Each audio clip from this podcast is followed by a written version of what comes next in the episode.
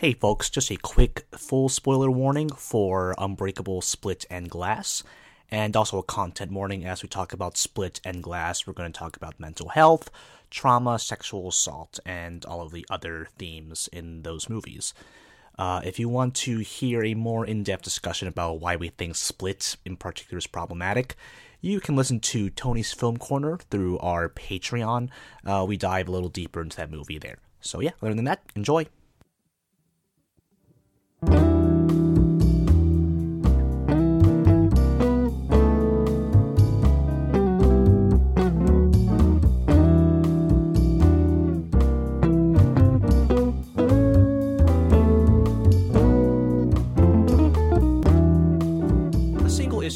In price from $1 to over $140,000. 172,000 comics are sold in the US every day, over 62,780,000 each year. The average comic collector owns 3,312 comics and will spend approximately 1 year of his or her life, their life reading them. That is the opening title card of Unbreakable, which was written and directed by M. Night Shyamalan. It was released in 2000. It got a semi-sequel, standalone sequel, let's call it. It's called Split in 2006-2007. And Glass is the last part of that trilogy, known as the East Rail 177 trilogy, I guess is what Shyamalan calls it. That was trained in Unbreakable. That just came out this month, so Unbreakable and Split are on everyone's minds, and we are here to talk about that on AP Marvel. This is not an off-topic episode, and we're going to try to make it clear why. But yeah, this is episode 35 of AP Marvel. I'm Chris Compendio. You can find me at Compenderizer. I am here. They are sitting next to each other. Izzy Show is here. Hi, I'm Izzy Show. I'm at Delirolin, and I was adjusting my chair because I was like about to fall off it. So okay, well you're safe now. It sounds like. Mm-hmm. Returning, Layla Jordan is here. Hello, I'm at Galaxy Layla, and yeah, I'm sitting in a chair that does not need to be adjusted because this is her room. Nice. Yeah, you're all in chairs. We're all ready to talk superheroes. Mm-hmm. So all three of us have seen Unbreakable, Split, and Glass now at this point, correct? Yes. Yeah. Layla, we'll start with you. What the hell? Why? I don't know if you remember that text at all. You sounded like a little confused when I mentioned in the pre-show, but like having heard me read that just now, why do you think Shyamalan began Unbreakable with that little factoid? Yeah, I completely forgot about it. It's been a little bit since I saw Unbreakable, but yeah. I think it was more of like, because at the time, it's like 2002, like comic book movies weren't really a thing. And like comics were kind of thought of as like a nerd culture and not really a mainstream thing. And it was kind of trying to show like how valuable comics are to the people that read them and how prevalent they can be. It's kind of like setting the stage because since Elijah Price is such a big like comic book lover, to say like he's not alone, like a lot of people love comics and they have like a large demographic across the United States. Mm-hmm. So like almost this very defensive statement, you feel? Yeah, it's kind of just trying to justify like it's not absurd for this guy to love comics. Like they can be very expensive and people can own thousands and spend years of their life reading them, just like people spend years of their life reading any other type of book. Kind of trying to like justify. Izzy, do you concur? Yeah, definitely. I think like I feel like I took it as sort of like a lot more like of a neutral statement, like you know people love comics, like it's evident, like look at how much like look at the value of these, like how much like they mean to people in sort of sentimental sense. But this is it sort of quantified and shown like you know strict you know monetary value, like yeah, like how much people value these things. And so like Layla's right, like it's. Like, this came out in a year where superhero films weren't as popular as they are today. And I think also Shyamalan almost was trying to sort of introduce the concept or just, like, talk about it a little bit beforehand, before he started this movie.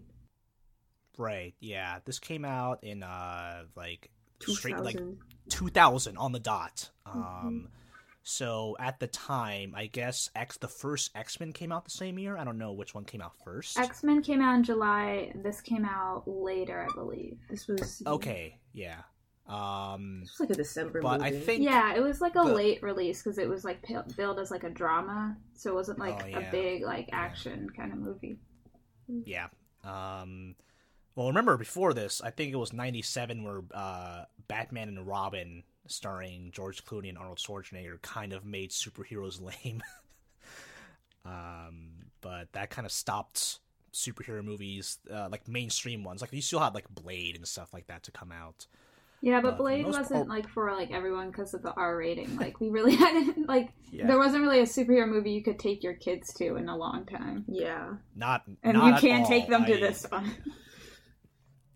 That first Blade movie, I might be in the minority, but I don't think it holds up very well. I haven't seen that. Anywho. I would imagine though that like Blade is not held up as much.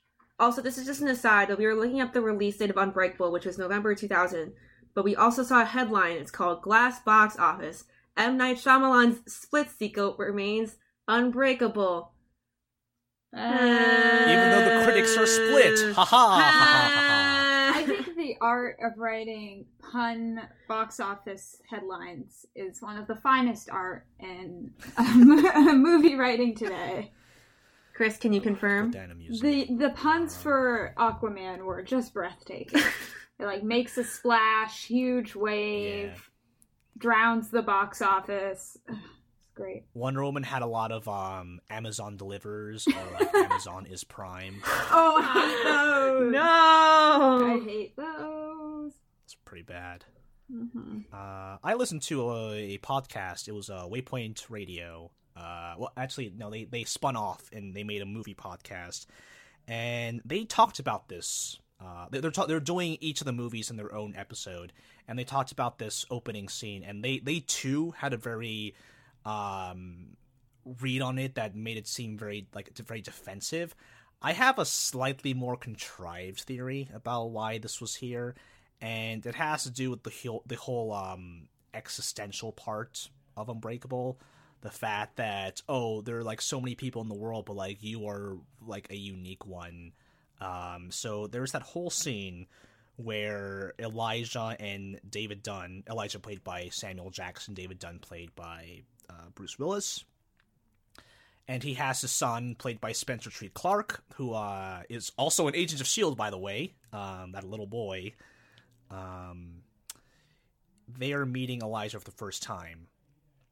And Elijah's like, I believe that, I'm paraphrasing, but he's like, I believe that the imagery in comic books of superpowered beings are based on truth. And he's saying like, there have been so many of these comic books that it has to be true in some way. Like, and he cites like, people have been like drawing artistic depictions of stuff like that. Like the Egyptians drew on walls and stuff like that. Like...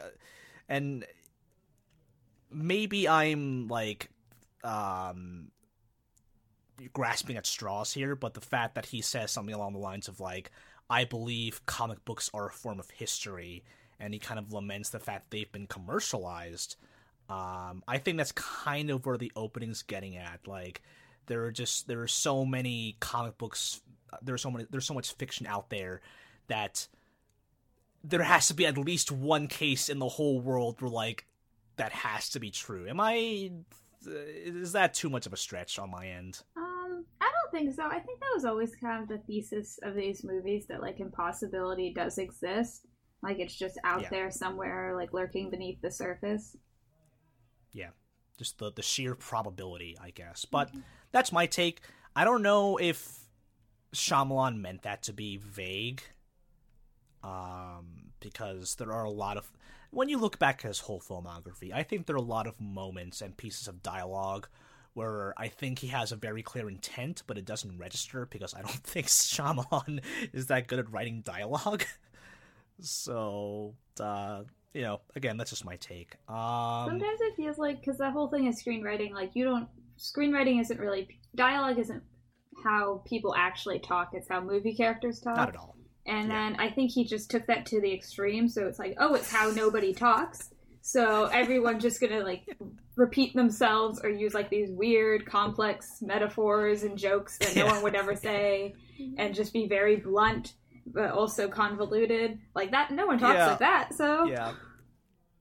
A lot of it's, like, heavy-handed and, you know, I love The Sixth Sense so much, but there are some times where, like, they that was, like, a weird line reading for a weirdly written line. Like, it's just, there are just layers to how weird that moment was, but... There's one line in Glass that I actually laughed when it was spoken because it was just the epitome of M. Night Shyamalan dialogue.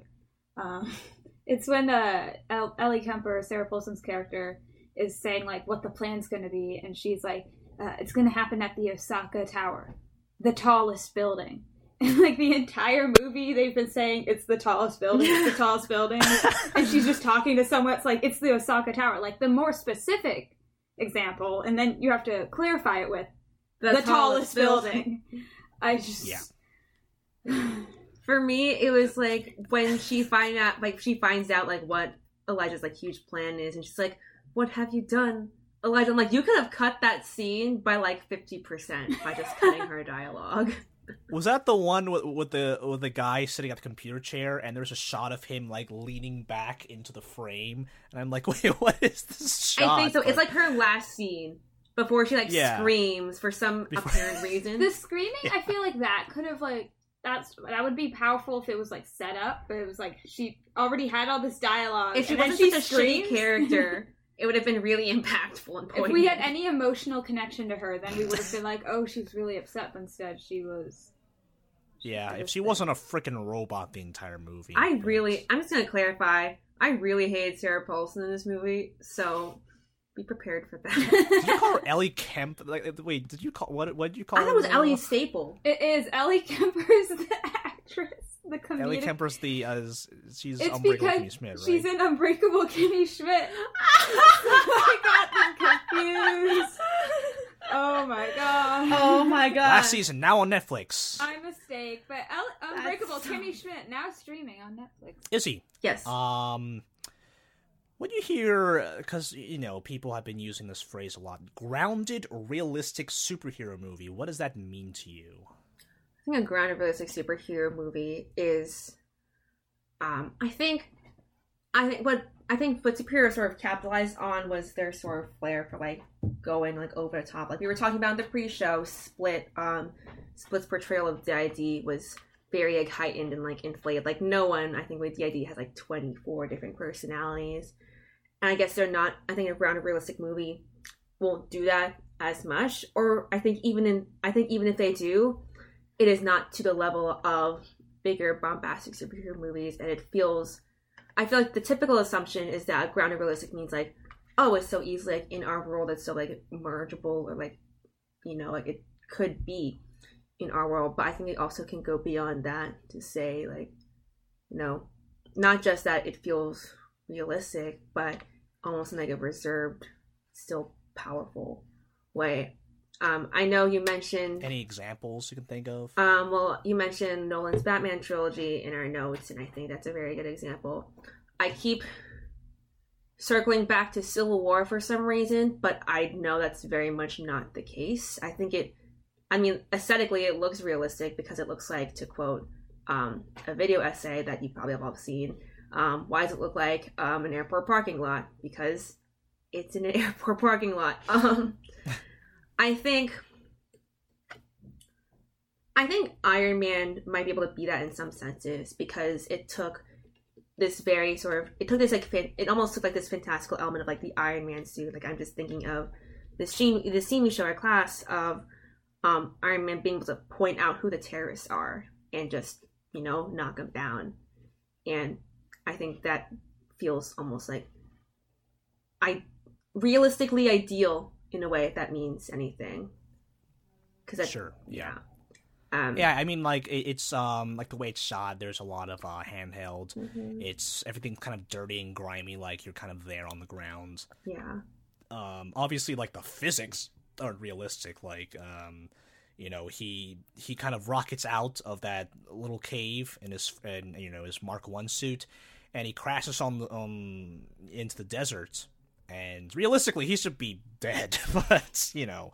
But still, there's a suspension of disbelief. I mean, even, like, The Dark Knight had a lot of suspension of disbelief. Like, that guy got half his face on fire. Yeah. Like, also, Joker should have died when he fell off that building. Probably, yeah. I mean, a lot... Yeah. I mean, I guess when we're talking grounded reality, I guess we're talking more about the tone and, like, in trying to make everything seem plausible. Mm-hmm. I think, like, a lot of the times, like, a ground realistic superhero story, it kind of acts like it could have been, like, a folklore.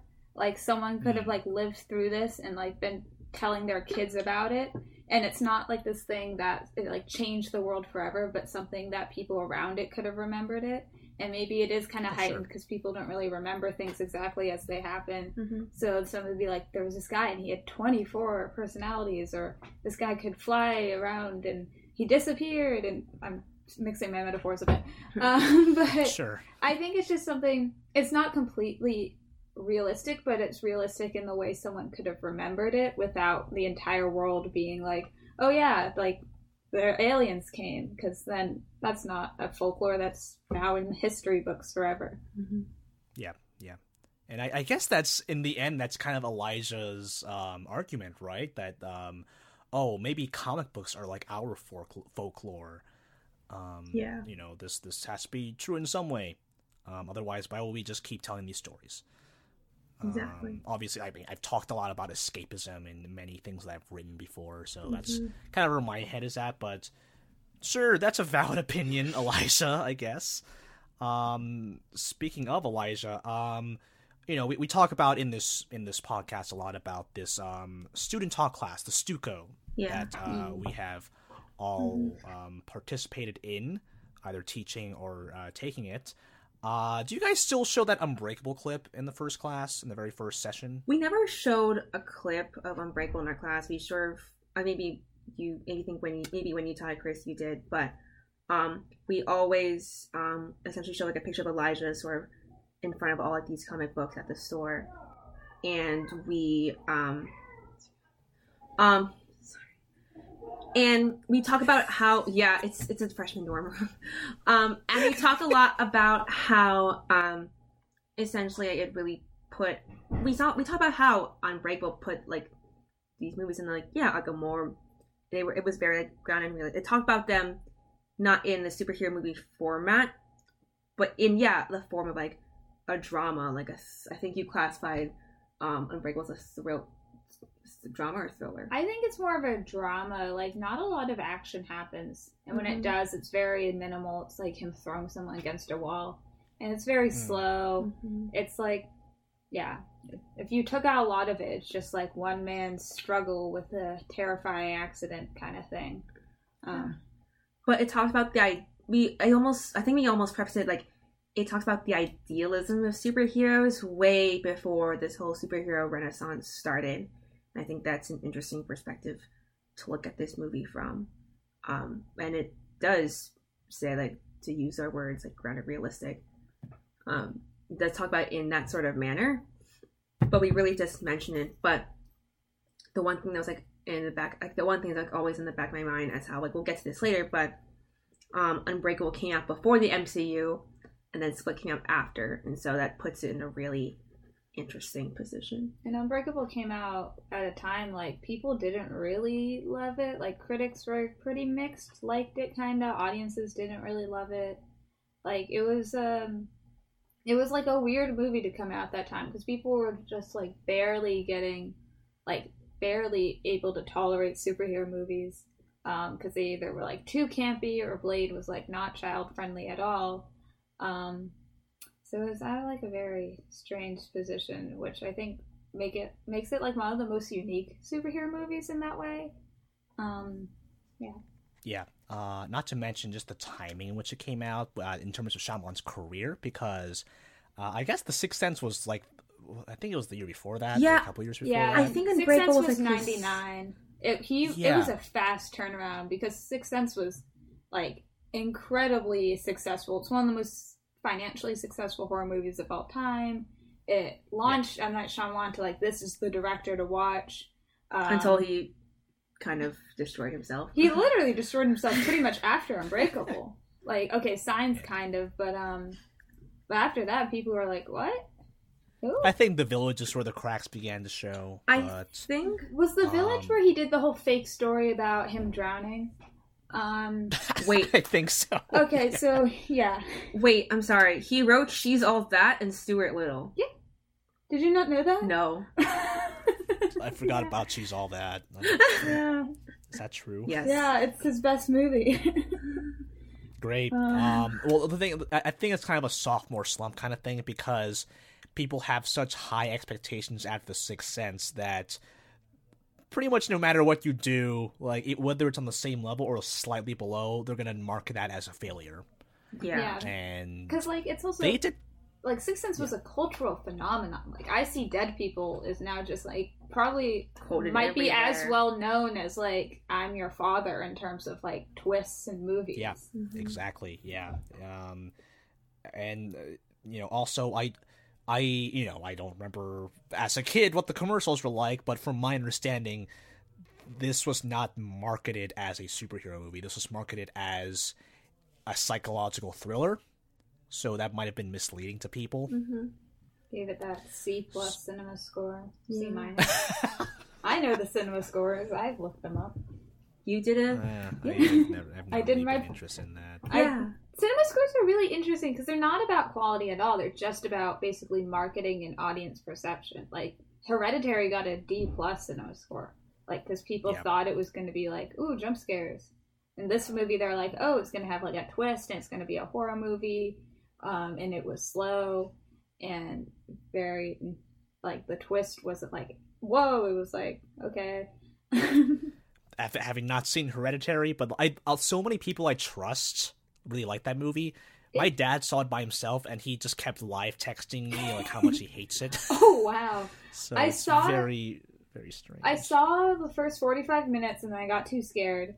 And then I watched the rest of it when I came back to college with my friends. It's really good, but it's scary. It has like maybe one jump scare. It's all just like this intense, like this palpable tension of just like dread. And it's there's a lot of severed heads, which I guess people don't like, but it takes itself very seriously. And it's really about grief more so than any scary thing.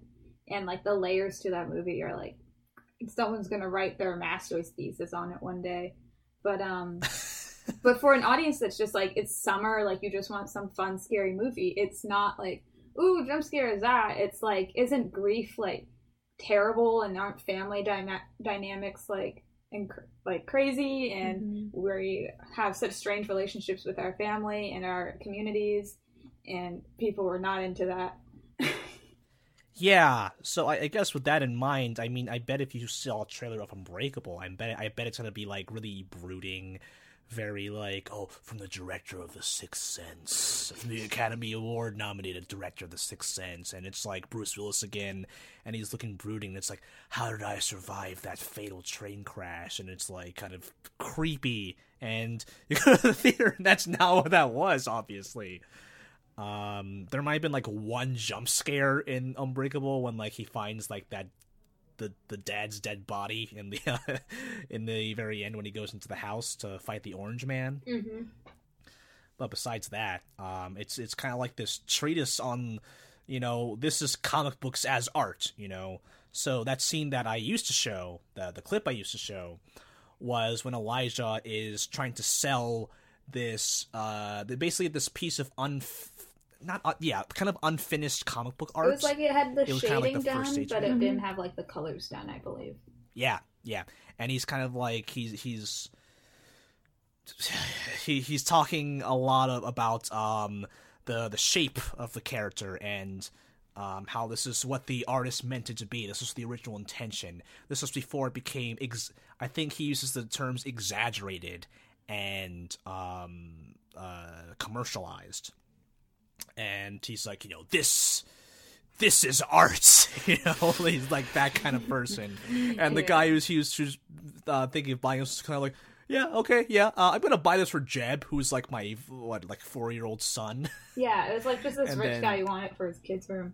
Mm-hmm. Yeah, and then Sam Jackson just goes off He's like, do you see like any toys? Do you see? And he used the term like, do you see like an Asian kid outside like playing with a? I don't know what he was saying, but that was such a weird. That was such a weird Shyamalan line to me. But he basically goes off being like, no, this is not a toy. This is not a child's plaything. This is art. And that was kind of my way of saying like, hey, this class that we're about to teach, we're going to like try to think about comic books and comic book movies a little more critically. We're not going to think of them as like, oh, just like kind of whatever blockbusters. So I guess you can see why, you know, y'all find that opening title card to be very defensive, seeing how that is personified by Samuel Jackson. Mm-hmm. Now, I mean, thinking about Elijah Price would hate Funko Pops. Oh, yeah. He would. Like, I wish Glass was about him destroying the Funko Pop warehouse. Like, I think that would win an Oscar. Hey, Chris, you know those, like, videos we were talking about? Like, just advertising, like, our best quotes? Uh-huh. That's one of them. Yeah. Okay, yeah, because I'm fucking dying right now. That's so true, though. Oh, man. That's what Glass should have been. It should have been about, like, rejecting... I mean, it's still, like, kind of a pretentious point of view, but I think it should have been, like, the dichotomy between, like, the commercialization of, like, superhero movies versus, mm-hmm. like, the love of them, and, like, where does the line get drawn, kind of. Because, like, it's like buying a Wolverine action figure like that wrong, but is having 500 Funko Pops. That's wrong. That should be a crime. I have 3, and that's too much. I had, like, I used to own so many, but, like, they're all, like, back in my room, and now I have, like, maybe 5 in my college dorm. I have a Bucky one that's broken. Like, it came broken. Like, they didn't put the bobblehead on right. Aww. So he has like, this really long neck, which is very funny. Okay, that's off topic. Wait, Izzy, who got us those little keychain Funko Pops? I did. Was that you, or is that Thomas? Or okay, I still have my cap one that you guys gave me. And it is the only Funko Pop that I have, and the only Funko Pop I will have. I also have a Hawkeye. To me, that is just a... Yeah. Because when Ultron came out, people were like, Hawkeye's a character, so we're going to put him in some Funko Pop. Yeah. Yes, please. So wait, pretentious, the word you would use for that, right? That whole spiel? I guess. Definitely. Yeah. Because I feel like art is a lot of like what people think of it. Because I know some artists are like, this is just fun colors, and then people are like, this is the most holy creation that has ever been made. Look at the colors and the line and the symbolism. And so I think it's, like, the reverse for him. It was, like, he's... The seller is, like, this is beauty, this is true form. But if we're falling into capitalism, it really doesn't matter what the other guy thinks it is, because he has money. But he refuses to sell it to him, which is not good for business. He should be bankrupt. Yeah, but, like, if you're like, mortally opposed to selling this comic, like, that was just such a strange scene to me. But I think that kind of showed, like, what kind of character he was. But kind of going with that commercialization idea, let's bring the MCU into this. Yeah. Is this a Marvel podcast? What? We've done 34 minutes of setup. Shyamalan. Yeah. It's like an M. Night Shyamalan movie. AP M. Night Shyamalan. Tune in next week for an episode about The Last Airbender. Ooh. Anyway, I think we should do an episode on After Earth. I have thoughts. Because like I'm from the Philly area, so he's a local hero. And my Shyamalan's daughter goes to like our sister private school, and I guess I had a friend, Dave Harris, who was on this podcast in our romance and sex episode. I guess he somehow got into like her. One of her circles, and not only went to the After Earth premiere in Philly, but went to I think Jaden Smith's like 16th birthday or something like he went to one of Jaden Smith's birthdays. Whoa. And it was, like, in a fucking mansion, and, like, I was like, oh, yo, Dave, because, like, at the time, I was, like, really into screenwriting. I was like, hey, Dave, you wanna nudge Shyamalan, like, mention my name to him? And then, like, when I regrouped with Dave, I think, the weekend after, and he was like, hey, Dave, did you guys do that? And he was like, oh, yeah, I saw Shyamalan. He was really drunk, and I forgot to mention your name to him. Oh, God. I mean, if you want, I do have Christopher Nolan's address, if you really want to be like that. If I want to stalk. Yeah, if Nolan, you want to stalk Christopher Nolan. What's your event movie coming on 2020? Like, just slip something under his door. That's be what like, they hey. Called it. I think I have Aaron Sorkin's address, but Aaron Sorkin is one of the most pretentious men I've ever met. He was like, you haven't seen Butch Cassidy and the Sundance Kid, and also you haven't seen Network, and also you don't know the Sisyphus story by memory, and it was like, please stop. He was like, the entire time he like came to speak in my school, and he was just like, wait, you haven't seen Network?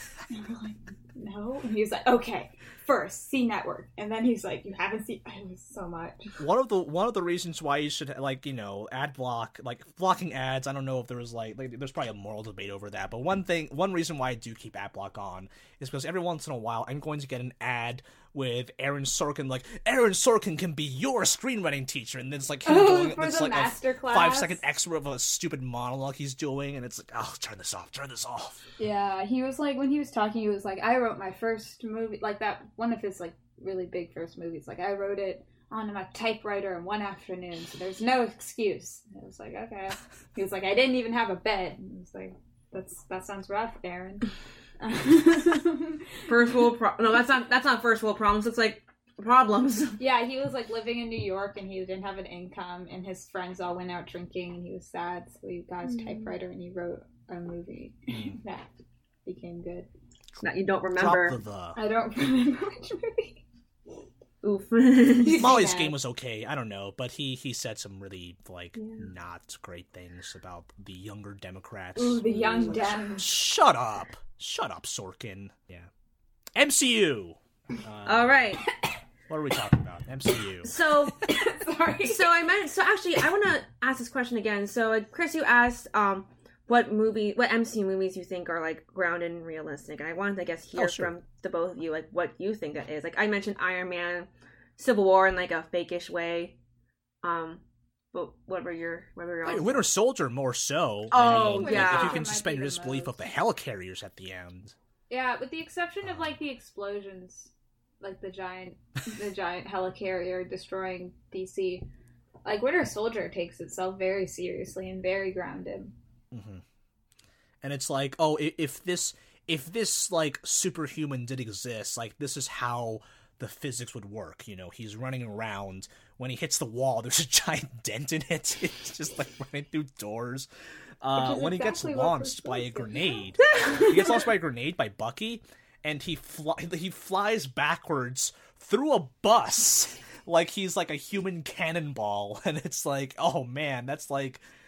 If that dude were real like that, I can kind of imagine that happening.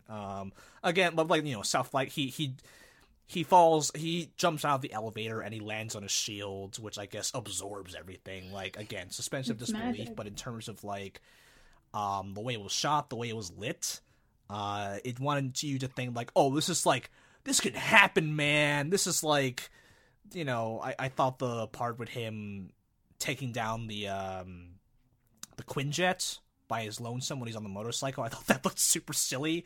And of course the shield physics are still really ridiculous, but for the most part I would say Cap 2 more than most MCU movies. I think Cap 2 and Iron Man are two of the most realistic. I think Civil War, just with how many characters there are and such, it kind of becomes less realistic, especially with Spider-Man and all that.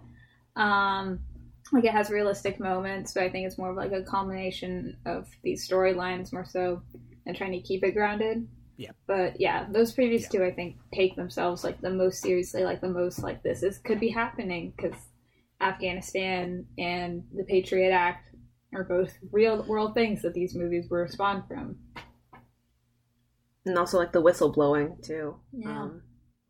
That was pretty pointed. And that was pretty soon right after Snowden and Chelsea Manning and all that stuff came out. So yeah, pretty much.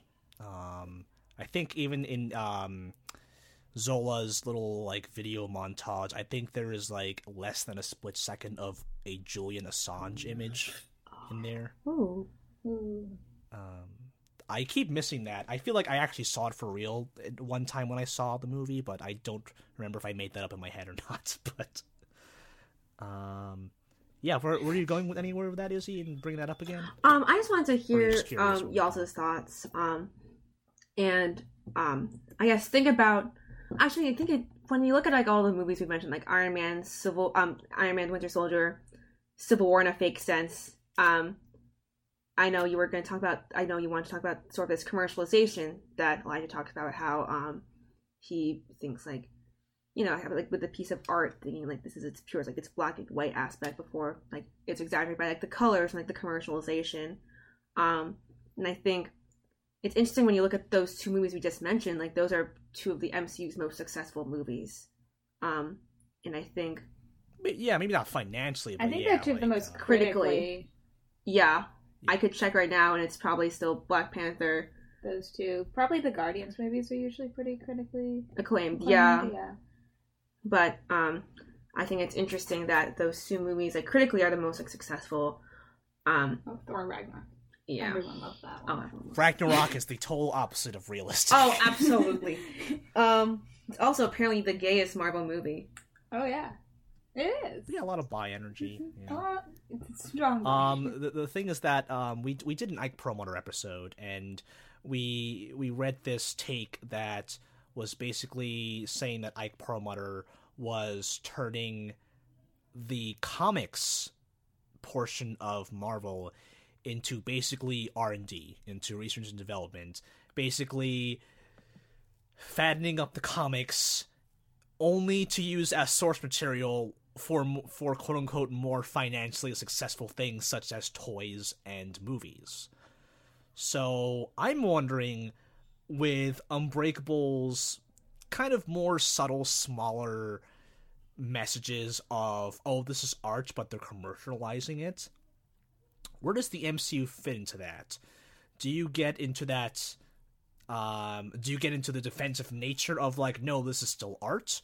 Or do you get into, man, I hate how they've exaggerated this, or, like, you know, like, I think the example he used with that art piece was that the jawline was, like, was a different shape before, and then it got commercialized into, like, something more appealing to audiences or something like that. Like, where does the MCU stand, given all the meta-commentary that Unbreakable has? So we talk, I think towards the end of, like, the latter end of our class, we talk a lot about how the MCU's influence into the comic books. Like, there are preludes, and, like, they're called preludes, right? They're always issues era, is what I remember. But, yeah, I think, like, essentially those, like, I think the movies are definitely encouraging people to read more comics. I definitely know from experience that, like, I've started to read some comics more because I've seen them in Marvel movies, or... I see movies that are coming up and I want to read more about them. Like, this is the most recent example. Like, I am very excited for Shazam, and I was trying to find some Shazam comics on Amazon, but they're all like, but Shazam doesn't have a lot of material because he's not as popular. But that's a DC example. But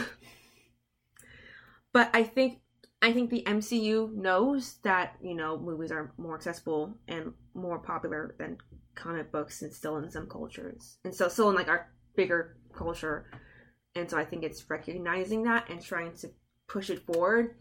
But I think what it is also doing is potentially, like, I don't say potentially shutting it out, because people are like, oh, we can watch the movies, but I also know that, like, in a lot of interviews, I think the directors and, like, creative team also make an effort to mention which comics influenced them, and so I think they're trying to propel them up in some ways. But I think the MCU is so commercialized that that doesn't necessarily happen. Yeah, I am thinking about how, because it's a reverse effect, isn't it, where now the movies are influencing the comics? Yes. Like, if you just go at my local comic store, I don't read all that many comics, but I can just see, like, the just the character designs. Like, now they wear their MCU clothes. Like Nick Fury's black now. Yeah, and you can't find a white Nick Fury anywhere. Like, that's just gone. That's the most ridiculous example to me, because, okay, like, Nick Fury is white in the comics, and then there is an event where he's not really written off, but he has like a new identity and a new role or something like that. And then he also has a son who is black. He has a son named Nick Fury Jr. who is biracial, but he just happens to look like Samuel Jackson, and he just happened to lose the same eye his father did. Oh no. And he's chill with Phil Coulson, who just comes out of nowhere in the comics canon. Right, he's new. Yeah, and then he's just the Nick Fury. Yeah, guy. Like I keep they did like the same with especially the Guardians of the Galaxy, because they were a very lesser, very like literally D, like F, not F, like T list. They were a T list sure. group, but like I think the biggest comic difference is Gamora is now drawn exactly how Zoe Saldana looks, and in the comics she looked very different. Like they all just look, especially like Star-Lord now looks exactly like Chris Pratt, like because a lot of people they're gonna see and they're like, "Ooh, that sounds interesting." They're gonna want to read the comics. And I think they kind of have this belief like people will want to read the comics that remind them of the movies. Like they won't really want to just like jump right in and be like, "I don't." These are completely different characters. They don't even look the same. It's like not even like they're the same characters, even though they're based on those characters. Yeah, that's what I'm so curious about. I feel like they have been using Carol Danvers a lot more in the comics from what I've been kind of seeing. Mm-hmm. The fact that she was like the one in Civil War 2. Yeah. Oh, absolutely. I feel that they're trying to kind of prepare her for that, for her MCU stardom, I guess. Yeah. I was thinking about this the other day, and I think this came up at some point a couple weeks ago, but I was thinking about MCU's like lineup after Far From Home, and I wouldn't be surprised if you see like Ms. Marvel. Like, definitely more... Yeah, definitely more Captain Marvel. I think, like, writing Captain Marvel more, like, up... Like, the... Like, hyping up Captain Marvel, like, over the... Just... Honestly, this past decade was prep for her solo movie, and it's just sort of like propeller. Like, she was so popular, like, oh, like, let's finally give her a movie. Like, it almost feels like it's half, like, give the fans what they want, half, like, let's make it... Like, let's make this happen. Like, she's a great character to build off this from. But I wouldn't be surprised if their lineup for the next movie would be, like, more, I guess, more popular-ish titles, like, that we've seen recently. Maybe, like, oh, were you talking about, like, Ms. Marvel, like, Kamala Khan? Okay. She's, like, one of the most popular recent characters, and she also has that connection to Captain Marvel, especially in that first issue. Her first issue, when they, like, started the new Kamala Khan, Ms. Marvel, she, like, takes up that moniker after Carol Danvers because she was a big fan of her and such. So you can, like, have that kind of tie-in to bring her into the universe and such. Do people still like the Young Avengers? I forget. I thought their lines... That's, like, Wiccan, like, Hulkling, like, yeah. Kate Bishop. Also America Chavez is people... Oh. She has her own comic. Please give me America Chavez. I am so excited. But I think... I wouldn't be surprised if they bring in Kate Bishop, but I don't think nobody likes old male Hawkeye, whatever. But we can have cool, snarky Hawkeye. Teen Kate Bishop. Her parents are dead, and she's ready to kill.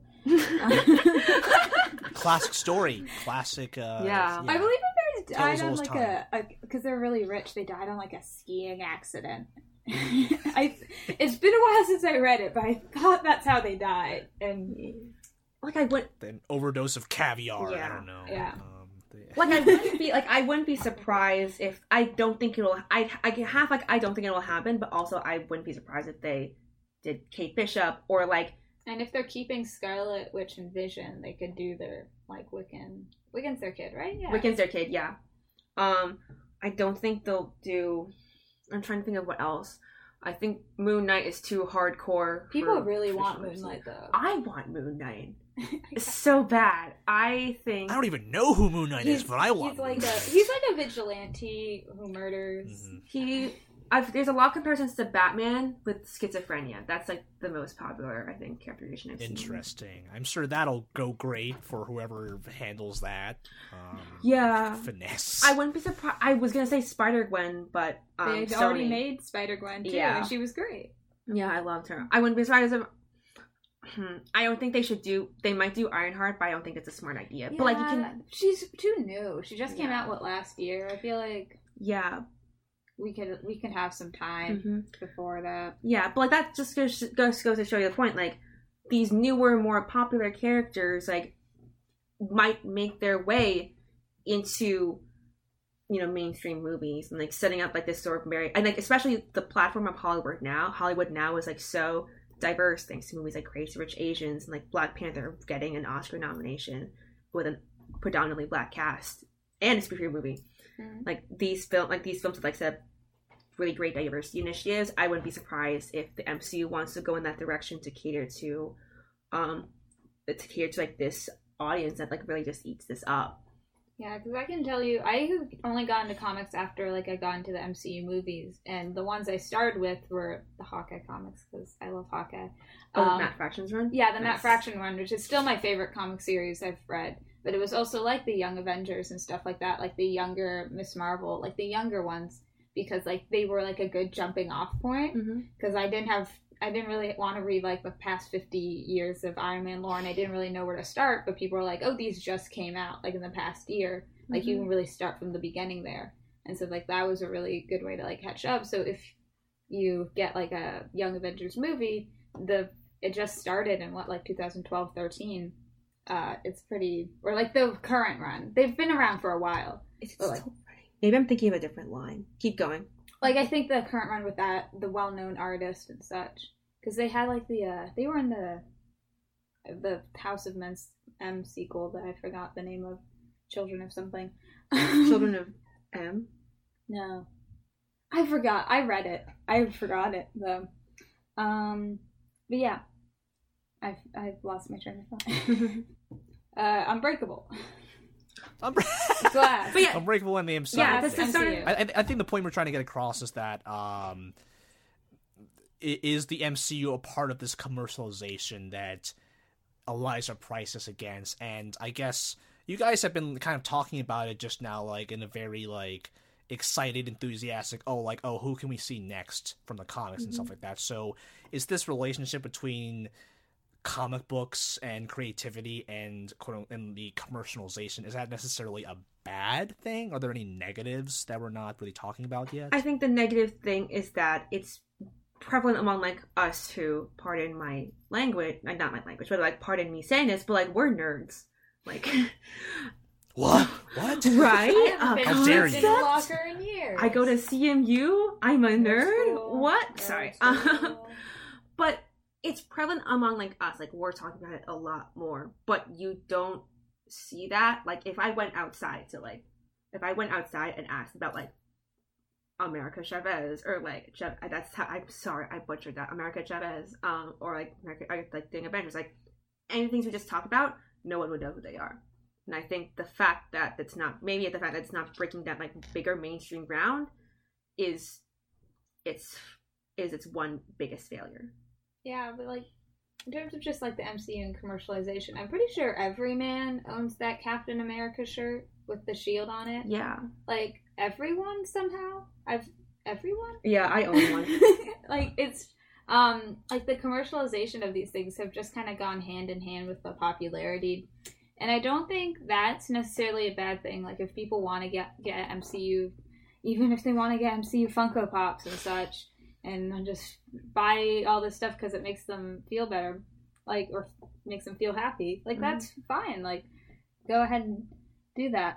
But it's just kind of like a side effect. If you have something popular, people are going to want more of it. And if they can't have, like, more of the movie, then they'll have more of the merchandise, or they'll buy comics that remind them of it and such. And Unbreakable kind of has this idea. It's like you have to really respect the comics themselves. You have to respect this lore itself. But it's really up to you. Like, at a certain level, like, art has the intentions of the artist, but also has the intentions of the consumer. And you can't really control the entire interaction from one person. Like, you have to have a bit of freedom to become something else that maybe wasn't intended but could have a greater effect on the world. Yeah, gatekeeping is definitely the term that comes to mind when I heard you say that, and I think that's something we want to get away from, the concept of, like, you know, I think, like, the three of us here, we have a lot of respect for the comic writers, and, you know, I think that they probably struggle a lot more because I think they have less visibility. I think they have, you know, it sounds like a lot of the corporate stuff that they have to go through is a lot worse than in other industries. And, you know, there's comics gate going on right now. And there's just a whole lot of BS to go with that. So, you know, all power to them. At the same time, I don't want to, you know, I don't want to tell anyone who wants to see these movies, oh, you have to like love these comics too. You have to, to enjoy the MCU movies, you have to think of it as high art, you know? Like, you must be this much of a fan to watch Endgame with us. And, like, you absolutely not. No, we should not have that attitude at all. I might say, like, you should see this movie because it'll help make the movie better. Like, it'll make more sense. Yeah, yeah. You've seen another Marvel movie. Right. Yeah, but I'm not going to say you're not allowed to watch this movie. Yeah. Like, you're not allowed to just stand in front of the theater, and I'm just going to be like, okay, here's your quiz on every Marvel movie. You have to get above a 70% or you get turned away. Actually, like, I don't know if you remember this, Chris, but actually during, just to bring things a relevant example, during Infinity War, one of my friends, her name's Alexandra, so she hadn't watched Civil War or Thor Ragnarok, which were arguably two of the bigger movies you probably needed to watch going in, and so I watched Civil War with her, like, the week of the movie coming out, and she, like, got really mad when, like, Chris and Emily Van Camp kissed. And then... But she watched Thor Ragnarok, like, just, like, oh yeah, because she borrowed your phone, Chris. Like, just watching it, like, super quickly before, like, the movie started. Because she was like, oh, like, I should watch this movie beforehand. But, like, in reality, like, the only key details she probably needed to get was that, like, this movie was right before, like, Infinity War. But she didn't need to watch. Like an eye.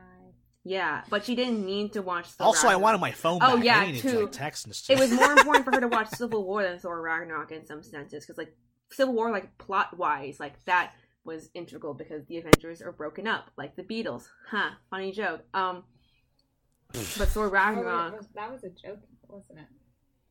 It was a line. Yeah. Some people still laugh at that line in the movie. I love it. Like, okay, all power to you. Yeah, but, like... No gatekeeping here. Yeah, but, like... Thor Ragnarok, like, admittedly, looking back, like, it was not integral to understanding the plot of the movie. Like, I think Civil War's become that, but it's been interesting, I guess, looking at the MCU, to see, like, I guess, like, because I feel like a lot of people, I think, feel like sometimes, like, if I don't know enough of these, like, I'm not gonna, like, I feel so behind. Like, that's my problem with Game of Thrones, and I think, like... But I think if you just started watching the new season of Game of Thrones and you haven't seen all the...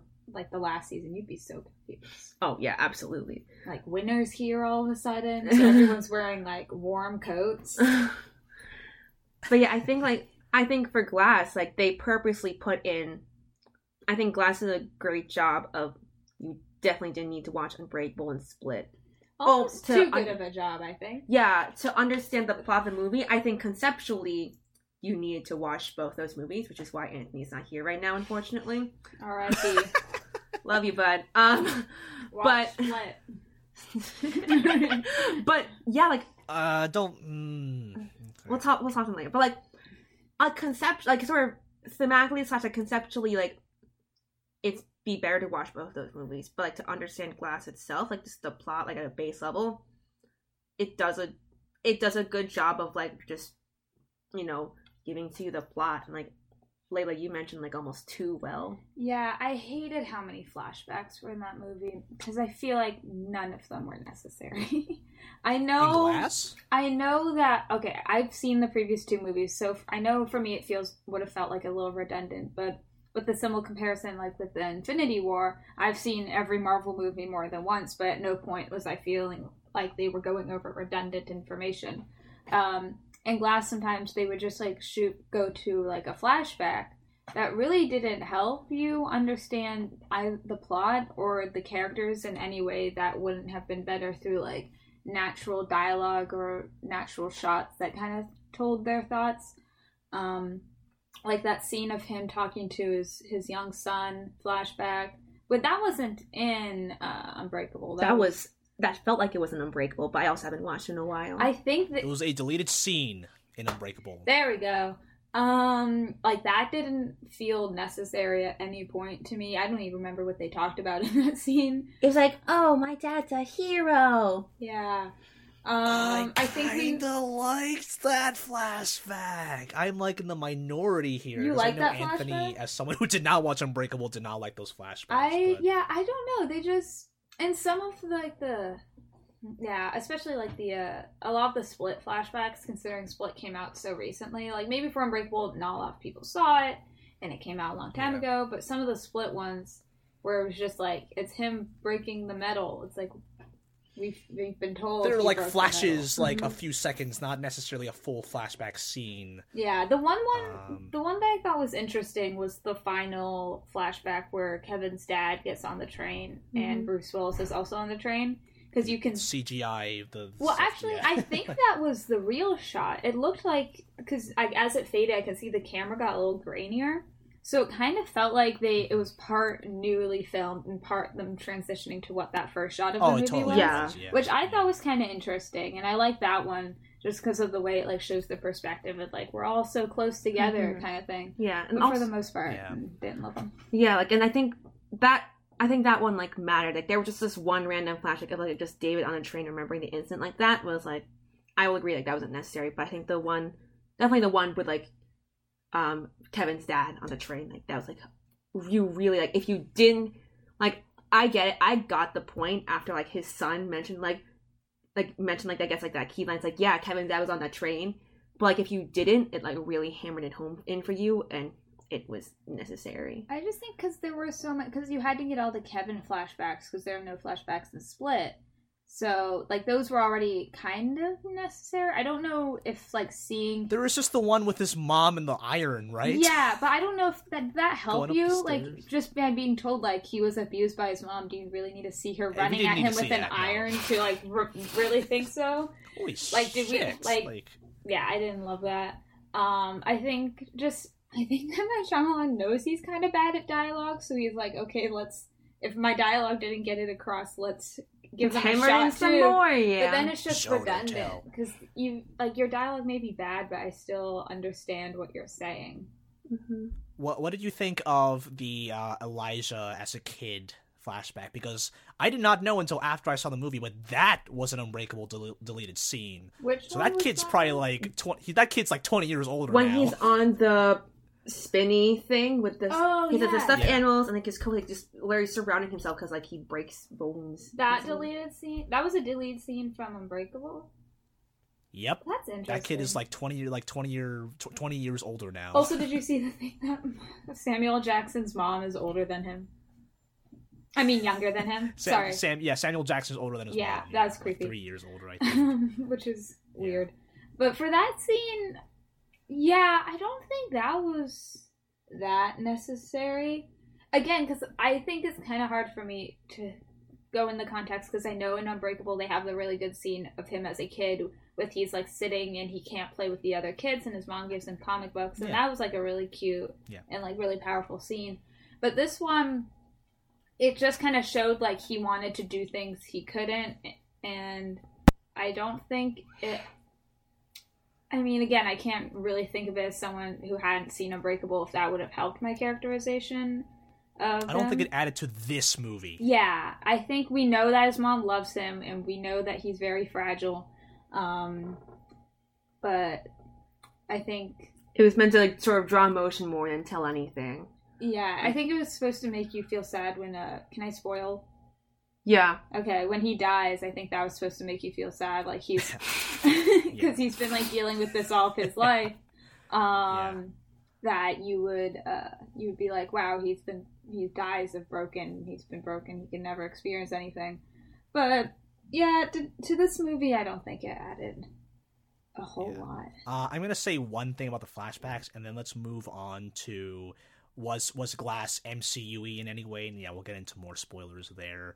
I'm gonna be a hypocrite right now because I was just saying like, hey, don't be a gatekeeper, but like I feel like I appreciated that flashback with David's son a lot more because of the things that resonated with me personally in Unbreakable.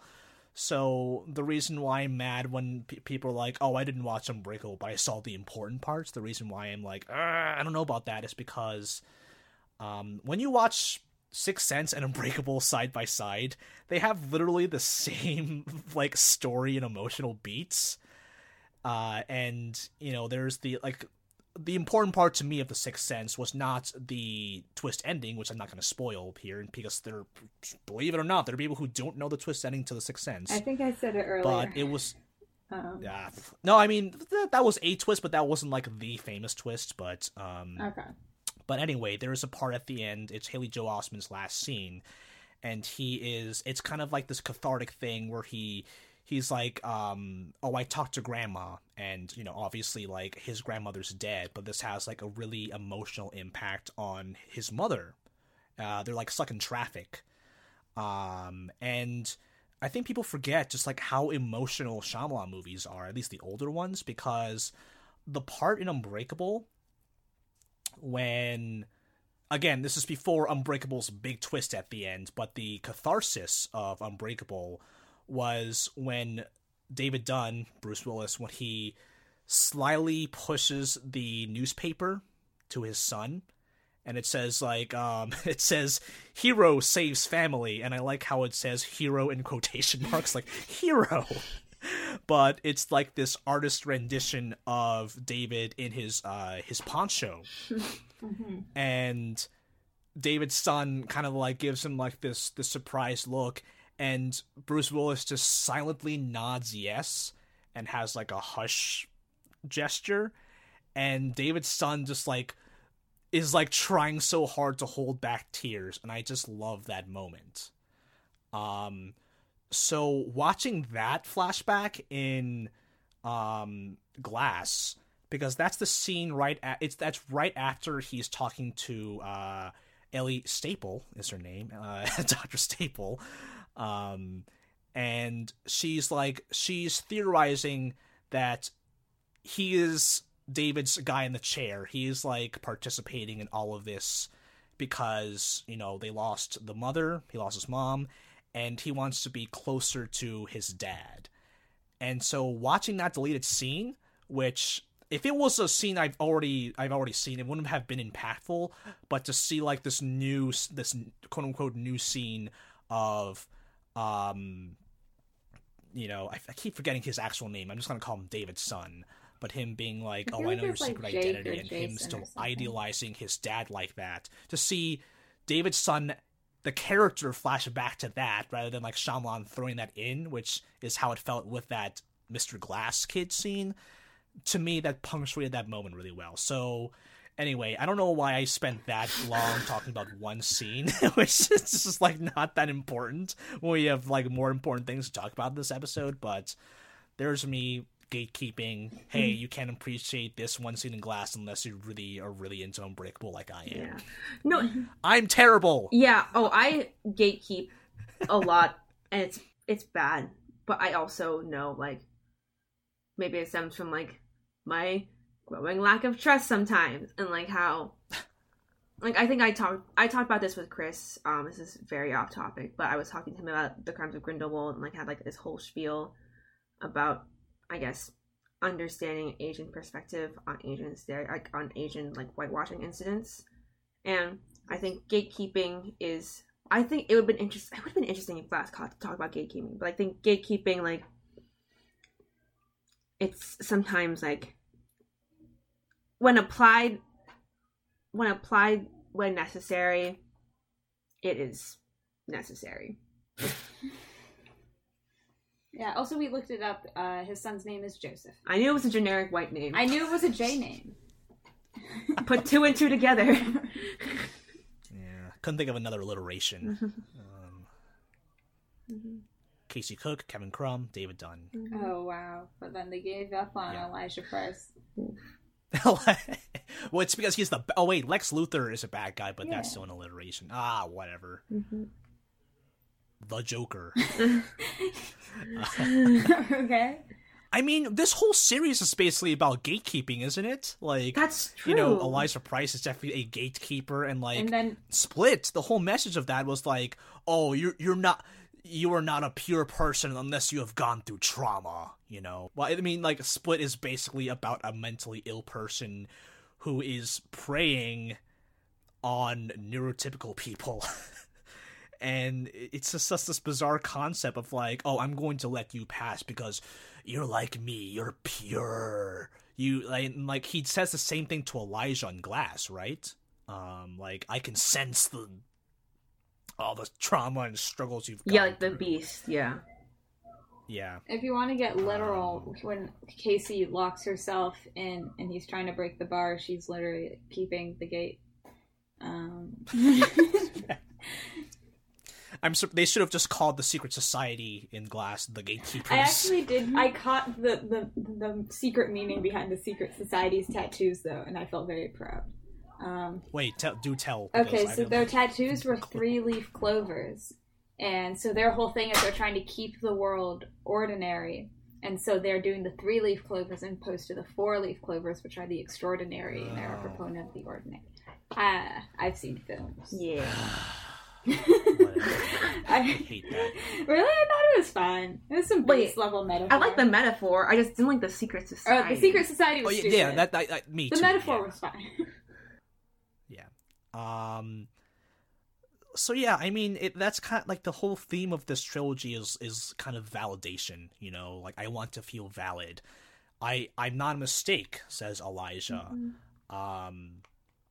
And that's, you know, Split, like, I can go on and on about how problematic Split is, but, like, that's what Shyamalan was going for. It's this concept of, I might be seen as kind of a freak because of my own problems, but, like, I am valid, you know? Like, Casey Cook is not accepted by her peers, but in the situation where they are trapped by this dude, she's the hero. You know, Casey is the one who knows what to do. Yeah. He knows how to handle Kevin. Mm-hmm. She like uses her trauma as her strength, which I think, you know, again, like I'm not comfortable with that theme, but again, that's what the movie was trying to do. I think it was trying to say in like I think they were trying to convey that aspect in like a powerful way, but I think the execution wasn't. It was divisive amongst people. Yeah. Yeah, and they continue that through line in Glass, mm-hmm. right? Like, yeah. You know, like people. I heard someone in my audience say, "Oh, they're trying to go for a Beauty and the Beast kind of thing with Casey and Kevin," and that's not how I saw it. I saw it more as a, I see you, I understand you. Yeah. I'm going to try to help the world figure out how to understand you better. Mm-hmm. Yeah, and I really, sorry, that was like the only scene where I really felt like I got something about Ellie Staples' character was when Casey comes in and asks to talk to him, and she's like really confused, and then she just goes like, "But you're the victim," and then it's like silence, and then it cuts to her sending her in, because I feel like that was just she was like unable to comprehend like why like she would ever want to see him again or talk to him again. Mm-hmm. And I feel that was the most I ever feel like I got from her character, but yeah, I think it's just sun's getting real low. No, she really did. Sun's getting real low. Yeah. I think it's interesting that you bring it up, Layla, because that struck me too. Because we talk like in Glass, we mentioned like in Glass and like just the whole trilogy. Like we talk about how Elijah just, you know, he really idolized like this like comic book medium, and like he's really dedicated to it in his life. And in a way, Ellie is almost like if they did this well. It's almost like she's the opposite side of the coin, where she's also dedicated, but dedicated to like eradicating it, like making it like or normalizing. But she's still using those same tropes, like the heroes, like the secrets, like the secret quote unquote like shield society, like trying to like normalize everything. It's like the victims, like through Casey. Yeah, she's kind of Casey. She thinks is supposed to be like the damsel in distress that got rescued. Yeah, but it was like it's nothing like that because she wasn't really rescued. Like she got out, like she was let go. She escaped, and I think like I don't know. I think that line struck me as well because like it showed maybe like Elijah and Ellie are still pretty similar people, and I wish they did her character better. God.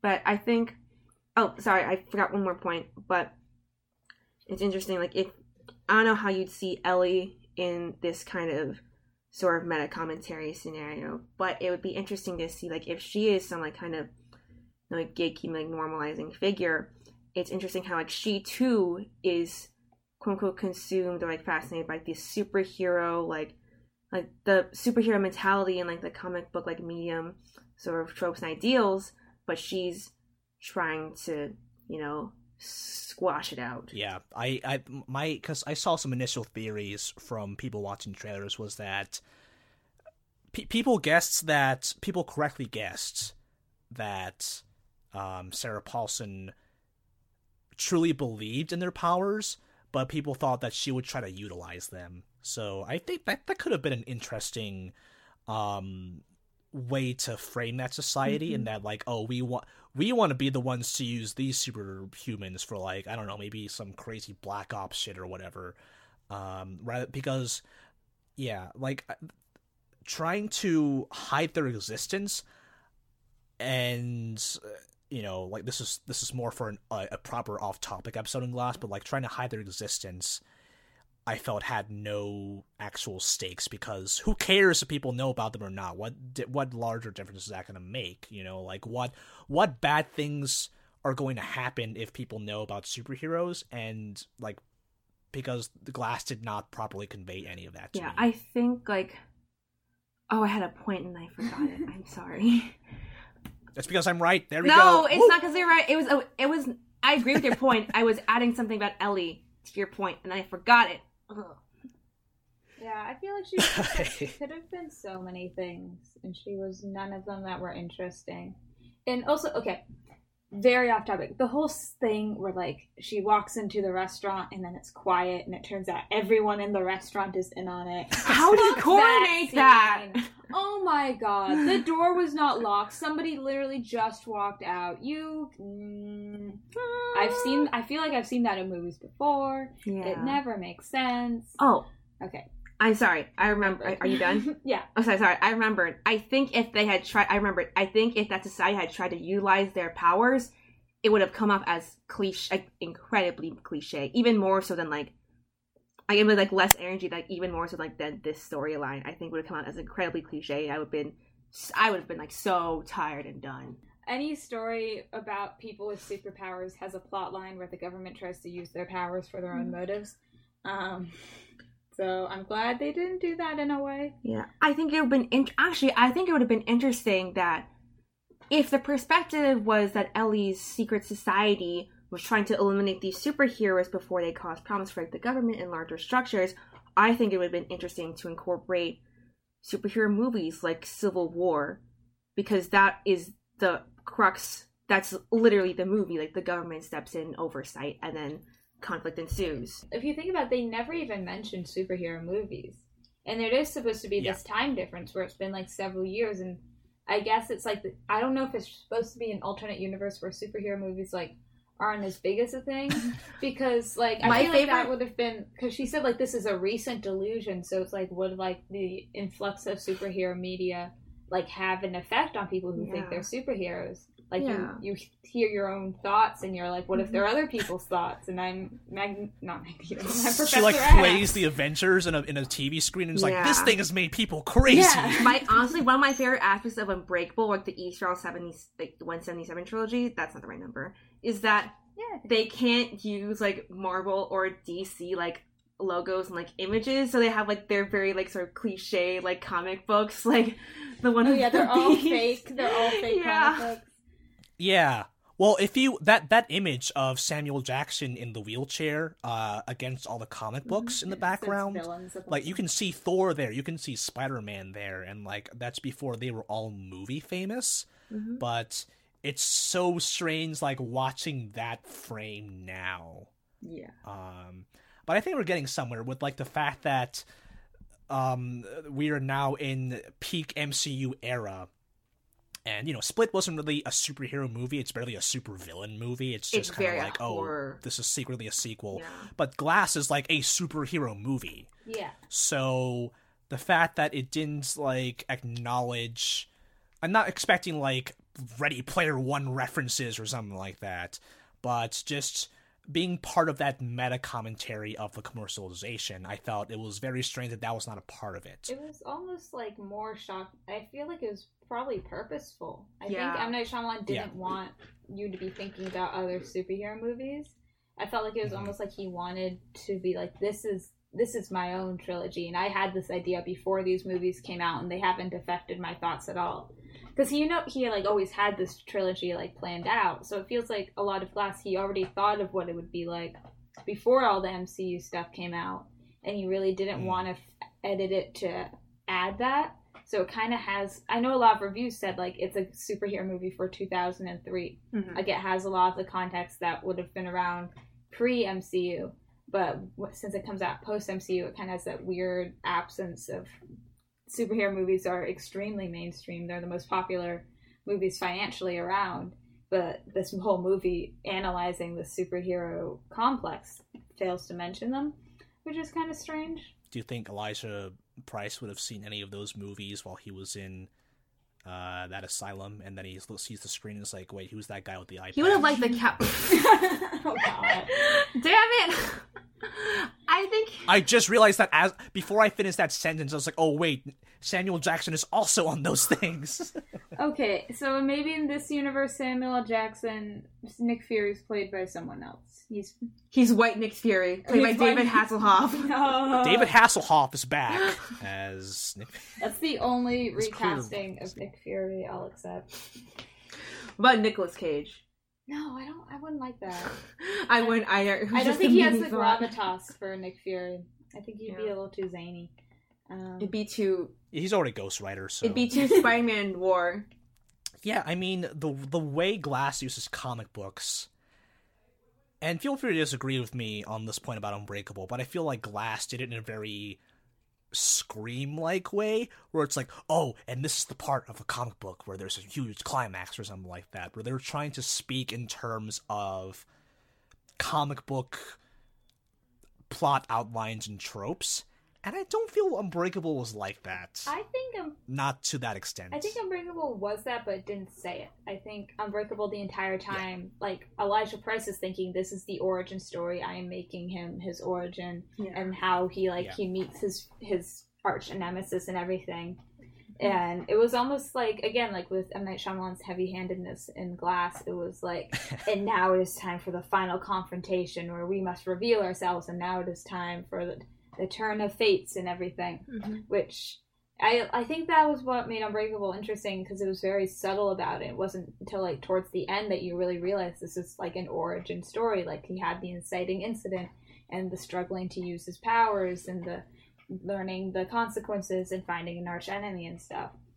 So, but the whole thing's like, this is now the part where you do this. I was like, Joseph Dunn stood in between them and was like, it's the parents, that's the origin story, and it's like I was like, oh shit. Like no, okay, this is honestly my other big thing that reminded me of the MCU, but like a small thing. So sure. I did the Unbreakaverse, East Row 177, whatever you want to call it, trilogy for my Stuco presentation. So for context, like the big final project we give students is just to present on a different universe or an MCU TV show. Yeah. So I did obviously a bit of research for it because I wanted it to be nice. And and when I was researching it, it basically said in Split, it was pretty hidden, but at some point it was shown that his father went on the train. And that's what connected them, and that's why he called it the East Row 177, because he was like, that's the incident that connects them all. And this reminded me exactly of in Civil War, when they treat the Bucky killed Tony Stark's parents as a twist, when they say that in Winter Soldier, but just like not like bluntly, it's just like shown on screen. Yeah, it's implied. Yeah. Like, in Split, he just leaves a bouquet of flowers at a train station, but you're like... But after the context of Bruce Willis showing up, like, I see what you're doing. But that's, like, one of... Besides for the whole secret society, that's, like, a big turning point, and it's treated as, like, a reveal because he learns the info, but you don't see it. He's, like, says it later. And it was like the exact same kind of way if they said this in another movie, but it's a reveal in this one. Yeah. That was just like a small thing that... Because I know a lot of people probably don't remember that from Split. Split came out like 2 years ago or something. Mm-hmm. And it is a reveal for most people. But just for me, it was like, I know this information. They're like, reveal. This isn't like, a twist. Sam Jackson looks at his file and he flips out. He's like, and it's like, dude, I know exactly what you're reading. Like, you don't have to play these games with me. Mm-hmm. But, I also had Civil War thoughts because I thought the same subversion happened where you think they're going to have a big fight with all these Winter Soldiers, but it turns out to be different. And, you know, there's that frickin' Osaka Tower. The tallest tower. Tallest tower in the city. With this ugly-ass news ticker up top and all these solar panels. It's up in your Philadelphia skyline. Those moving solar panels are just why. Ugh. It reminds me of, in LA, they recently built, like, the tallest building on the side of the country or whatever. And it's just barely taller than the Freedom Tower is, like, the other tallest one. So they just added a giant pole on top to make it taller. And it looks so stupid. I don't think the pole does anything. I don't think it's a satellite connection. It's just this, like, building. Decorative. And then, like, this several dozen-foot-tall pole to make it taller. They should have just made it shaped like a middle finger. Yeah, like, it's truly ugly. Like, two small things like, on each side, and it's, like, this big-ass pole. That building does have a slide that goes around the outside, so you're sliding, like, hundreds of feet above the air. It freaks me out, and I'll never do it. I'll never do it. That sounds like horror. It's like a good 10 stories you slide down. Why would you do that? You have to pay for it. It's like $15. That's not bad. Yeah, but I wouldn't want to pay that much to die. But Osaka Tower. Yeah. What was I gonna say? I thought, because, I mean, Split was very much like a horror movie, so I think the Scream-like tension stems from, like, I guess those roots and origins, and I think I haven't watched Scream, but, like, I think the tension probably, like, matched it a little bit. Layla, I think you both were mentioning that, you know, like, the Civil War, like, the reminiscent, like, Civil War twists, and we were talking, and, like, interestingly enough, like, this is well known, obviously, but Split came out years after this MCU was started, and, like, at least 16 years since, like, Unbreakable. So it has not only been influenced by Unbreakable, obviously, but also just the MCU in general, because at this point there are 13 movies in, and it's interesting. I think what we really wanted to sort of analyze is, like, what aspects of the MCU, I guess, that Glass tried to incorporate and, like, trying to build their universe first, or, like, subtly build, like, this movie to sort of set up like that. Yes, this is, like, a secret sequel. And thinking about it now, Split came out in 2017, right? 2016. It was on some festivals in late 2016, but it came out in theaters January 2017, so you can really say either. Okay, because I screwed up. I thought... Oh, yeah, it was January release 2017. Yeah, one of the only good... I have thoughts on January movies, but they're superficial. But I thought... So I kind of fucked up, and I thought it came out January 2016, which I thought was interesting because Civil War hadn't come out yet. But at this point, Civil War would have come out, like, a good couple months before Glass release, and maybe I don't know if the but filming... it would have been. It was definitely probably would have been. I mean, this movie was probably made very quickly because it's small cast, not very many sets. But I assume most it's a Blumhouse production. Blumhouse works so quick, but I assume it was mostly done by then. You could also probably try to think of just James McAvoy's schedule with X-Men movies. Yeah. Because I know that had a big part in him being able to do it. Let me see, because I want to see that. So the trailer came out... See, like, on Wikipedia... Yeah, so regardless, like, I do not think Shyamalan or Kevin Feige took notes from each other. Oh, yeah. I think the greatest influence will probably be... This Split might not have been able to be made as a sequel if it were not for the MCU, because I think the whole idea of like this shared universe wasn't really a thing in 2000, and especially with a movie that wasn't really loved by audiences like Unbreakable. But then after the MCU, people were like, cinematic universes were the big thing. And I think if we have a spectrum of cinematic universes, I think MCU is the top in terms of just like critical financial success. Like, yeah, it can't be beat. Obviously. The bottom is the dark universe. No critical or financial success, and there's one movie in it. Mm-hmm. And I think the Unbreakaverse is like smack dab in the middle in terms of just like critical and financial success.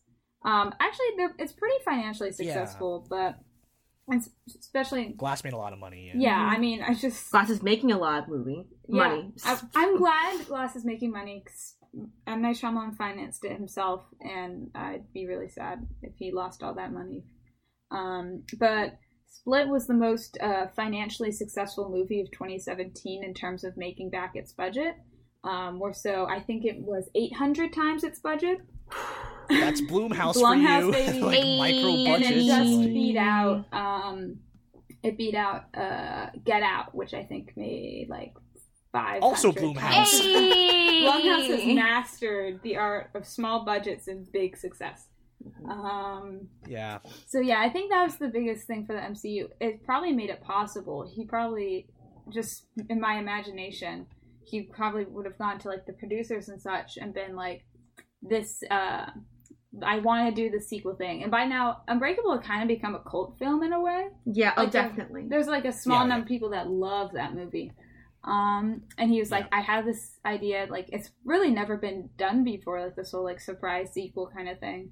The MCU shows people. That's the only reason I saw Split, because I knew what happened at the end. I didn't. I had no idea. I saw it with my sister. My sister had seen it for the second time. My sister's not a big movie person. Mm-hmm. She saw it with her friend, and when the twist happened, neither of them had seen or even heard of Unbreakable, so they didn't get it. And so then the twist happened, and I started hitting her arm because I was so excited. Because I was like, and then I remember leaving. And she's like, "What the fuck are you doing?" She was like, "Yeah." She actually was like, "Can you stop?" And I went on speaker with her friend and explained it, and they were like, "Okay." Like, I was like, it's a surprise sequel to Unbreakable, blah blah blah. And he's always wanted to make a sequel, and it's been rumored for like decades, and it's a sequel. And they're like, "Cool, thanks, bye." Like I watched it. It was like, so my birthday is mid-January, like around Martin Luther King Jr. weekend. So I'm always sad when like movies come out in January, because they're usually all crap.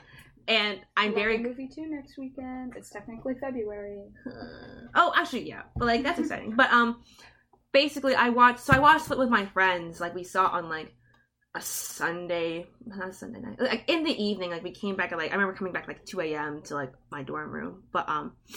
But like essentially, like, yeah, we watched it that night, and we like just all loved it. Like I was so excited. I was like, oh my god, coming out in January, and it looks good for once, a good movie in January. And I really liked it. And when the twist happened, I knew that like it was I knew like I don't know if I'd watched Unbreakable yet, but I knew that like when Bruce Willis popped up on screen, I knew it was connected to either that or The Sixth Sense. I thought it was The Sixth Sense. It was not The Sixth Sense, obviously. Once he said Glass, I was like, ooh, Glass, I know that name. Yeah. But I knew it was connected to like one of those movies, so I knew like the importance. And like my theater also like just like, gasped. I don't think my friends got it, but like I knew the significance like of Bruce Willis's presence. I was really glad. The only thing I knew going in, because I saw it like opening weekend. I also saw it opening weekend. So I just knew that I saw on Twitter. Thank God I didn't get spoiled, but someone said this was my favorite M. Night Shyamalan twist ever. They're like, this is like a twist that's never been done before, and I was pumped. I think I was like trying to lower my expectations like the entire movie, and I thought the twist was like that he let her go. I was like, this isn't a very good twist. Yeah, and then the movie kept going, and I was so glad it did. The whole movie was a twist. So we'll pick up the thing that makes me doubt that. I don't really think M. Night Shyamalan had the MCU in mind when pitching last, but I think the executives he pitched to had the MCU in mind. He was like, this is my passion project. And they're like, ooh, connected universes are hot. Yeah, tight. Exactly. Because, the kids love the because the Kevin Crumb was a character in an early draft of Unbreakable. Like, he was supposed to be the Orange Man. Oh, interesting. So, yeah, but like he didn't put him in because that would have made the movie weirdly balanced. Mm-hmm. So he spun off that character into his own movie once he got a little more clout after The Visit was, I guess, successful. Yeah. I have not seen The Visit, by the way. I hear it's a pretty good, competent horror movie. I know the twist. But I think I looked it up and I might watch it. But I also think, I think it's interesting. I think, thinking about it now, I think if The Visit wasn't as like sort of quote unquote successful for Shyamalan, I think Split would not have gone off the ground because people would have like, M. Night Shyamalan? Because before that was After Earth. Which left a bad taste in everyone's mouth. The twist is it's Earth. It's more of a Will Smith joint than a Shyamalan joint. I mean, there's a... After. Yeah. But, where the hell was I going with that? But basically, I feel that the Shyamalan Cinematic Universe and the Marvel Cinematic Universe, not really any... They don't really play with each other the same way. Like, you know, like Birdman had a scene where like you see Robert Downey Jr. on a news report, and like the Birdman voice is like, "Oh, you're so much more talented than that guy," and like it's the whole thing's critique on superhero movies. Mm-hmm. Like, Glass was not as on the nose as that. It kind of went the Scream route of, "Hey, this is just like a comic book, right?" Wink, wink. Nudge, nudge. I mean, I don't think Glass was like directly influenced by anything Marvel MCU related, but I think it's an interesting example of how, I guess, of the MCU's influence over other properties, because you can see how, I mean, on the executive, like this was a passion project of Shyamalan's, but you can see how executives might have wanted to like get in like that big game, and trying to sort of, I guess, I think it's sort of maybe hesitancy to sort of go deeper into the thematical concepts it discussed, like maybe was like a hesitation to like go deep on like everyone's part, because I think sometimes the MCU doesn't go as deep as they could go, you know? In terms of like sort of discussing like sort of the thematic concepts, you know, like in social issues. But I think Glass, like, Glass, as we've come to, I guess, consider, is that it may not have direct influences from the MCU, but I think you can't deny that the MCU probably shaped how Glass treated, like, its meta-commentary. Yeah, I mean, there's nothing in the MCU really about what it means to be a superhero. They're more just stories about superheroes. I think the closest we got was Ragnarok, when, you know, Thor's like, "That's what heroes do," in this kind of like cheesy, fun way. Mm-hmm. I think Iron Man maybe scratches the surface of like defying what you think a hero is, doing it for like different motives and like different ways of defining themselves as a hero. Yeah, maybe without saying the H word, as Jessica Jones would call it. Yeah. Do you think, I was interested in like how, I guess like on the ending, how like all three of them died. RIP. Yeah. Spoilers. As if it wasn't clear. Spoiler cast. What do you think like that meant in the larger meta commentary? It felt like to me like a passing of the torch, kind of, because they each had their person with them when they died, or it's like I think it was like they are the starting point for what I think. I think the audio was a little muffled, so I didn't hear it right, but I think Price's mom says, like, this is the beginning of, like, a new universe. Yeah. Mm-hmm. And I think that was the thing. A new cinematic universe? Right? And then M. Night Shyamalan steps in front of the camera and winks. But it felt like a passing of the torch. Like, these are the people that started this world. But they're not the ones that are going to usher in the world. Their sacrifice is so that a new generation can come in and all that kind of stuff.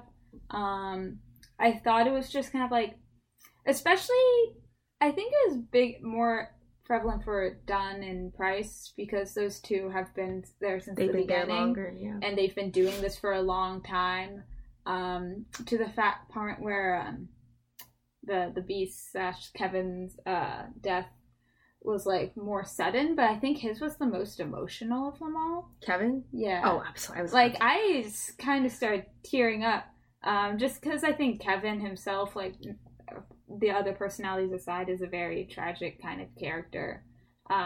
Where he's like says in this movie, like he doesn't even want the light, like he prefers to hide because he's like so. I don't want to say he's broken. He's like just has so much around the world that he like can't. He doesn't want to live out the world, but then he wants to die as himself, which I think is very beautiful. But it's his death was a little bit muddied about what it meant for like the universe. Cause he wasn't really an integral part in establishing it. He was just like kind of more of a side character in a way to Price and Dunn's kind of dichotomy. But a side character that... I kind of rode the wave. Yeah, but a side character that had his own movie, which had, like, a strange dynamic. Because the other two was like, we started this, and then he's like, I'm here. But yeah, I thought it was more of, like, a passing of the torch and, like, the old must go in order to usher in the new kind of way. Yeah, it would have been nice if we had like kind of a Last Jedi moment of, like, the kid using the Force on the broomstick at the end. Yeah, I really want someone to, like... use powers at the end. I thought that would have been fun. Mm-hmm. Yeah, I mean, you know, Unbreakable had, like, there's a bit where Joseph was like, "Am I super like you?" And, you know, at that point, David Dunn's still in denial. But, like, what if he did have a hint of a power at mm-hmm. the end? But yeah, you know, whatever. Always nice seeing 30th Street Station in movies, but. You know, Layla, you were talking about, like, how you know, your crew had no idea what Unbreakable was, and you know, I overall have, like, a mixed, leading towards negative view on Glass by itself, but and part of that is because it makes the whole trilogy feel like a novelty. So, yes, having Split end that way was really shocking and really amazing. And because, yeah, it was a plot twist you've never seen. Like, it was a twist movie. The thing is that I feel that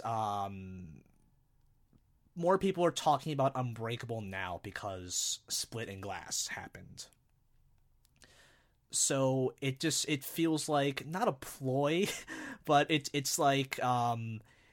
Glass was really successful in making people interested again in Unbreakable and Split. And, you know, for a lot of people, it sounds like it didn't work as a movie by itself. And I part of me appreciates that because I don't think Unbreakable was as big back then as it should have been. So we talk about influence and, like, did Unbreakable influence the MCU? Did the MCU influence Unbreakable? And I don't think Unbreakable really influenced anything because at the time in 2000, it just kind of came and went. And it took the people who liked Unbreakable to bring it back into the public mind, you know. It took Shyamalan making a bunch of bad movies for us to be like, oh man, remember when he made good movies like The Sixth Sense and also Unbreakable? And then Split kind of was the peak of, oh man, I remember Unbreakable now, that was a great movie. So, you know, there are definitely a lot of behind the scenes, like, corporate things that might have had executives interested in a shared universe, but I really think this is just kind of like its own little thing, you know? Does anyone want to disagree with me, or? While you're talking, I just kind of thought of the thing with the character's death. It's kind of, in a way, killing off this part of Shyamalan's career.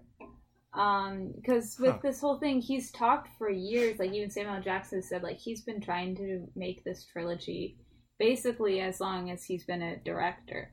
Like, this was his dream trilogy. And in a way, I think it was him saying goodbye to that dream. Like, he had all the characters, they had their individual movies, and he's saying, I'm done with it. And killed them all. Yeah, he's like, I'm not coming back to this in kind of a way. And I don't think, he might be not a great director, but I think he does have the standards where he's like, I'm done with this universe. Like, I've put my everything into it. and like, this is my swan song. Could have wanted a better swan song, but in terms of your point of like, is Unbreakable its own thing, kind of? I think it is. I think X-Men coming out the same year probably hurt it quite a bit. Just to give like the math, if X-Men came out in July, it probably was released on like VHS right around Unbreakable. If it came out in November, yeah, that probably maybe a little like December, but like still, yeah. So that probably didn't help at all. So Unbreakable just kind of. Yeah, and not to mention, it wasn't marketed as a superhero movie. Yeah. You know, like... So even the people who saw it, they thought, I guess that was supposed to be a superhero movie, but no, X-Men's a superhero movie. This is just like a drama about the concept of superheroes. Mm-hmm. But yeah, I don't think it influenced the MCU. I think the MCU would have happened regardless if Unbreakable did. But its whole operating on its own thing, I think, is kind of unique. Because maybe the whole fact that it doesn't really seem to reference the MCU or the modern superhero culture at all just kind of speaks to how it wanted to be treated as its own thing, regardless of the current climate on superhero movies. Like, the climate made it possible, but it didn't define what it was about at all. Yeah, same with Incredibles 2. Yeah, I didn't... You know, like that... I didn't love Incredibles 2.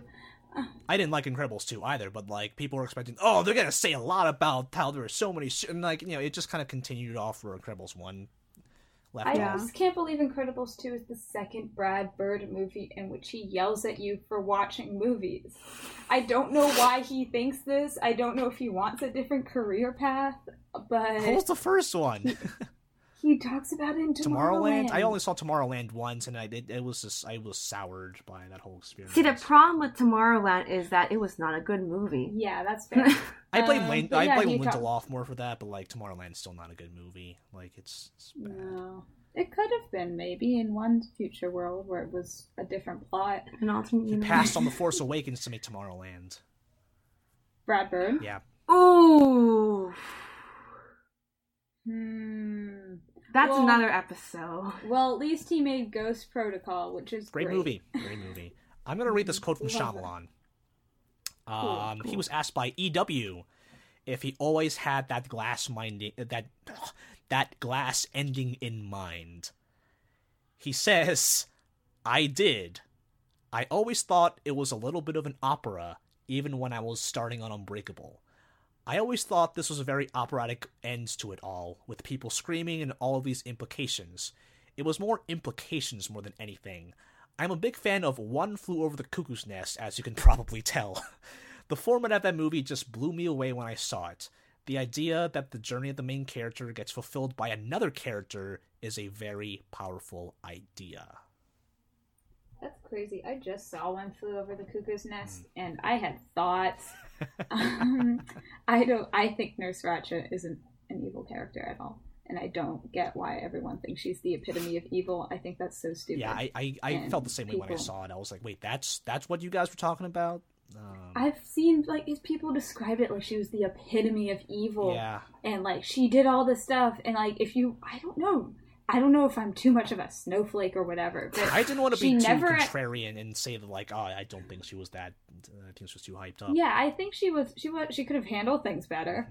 But I think there's no point in which she ever acted maliciously. I think even, like, I don't really want to now talk about One Flew Over the Cuckoo's Nest.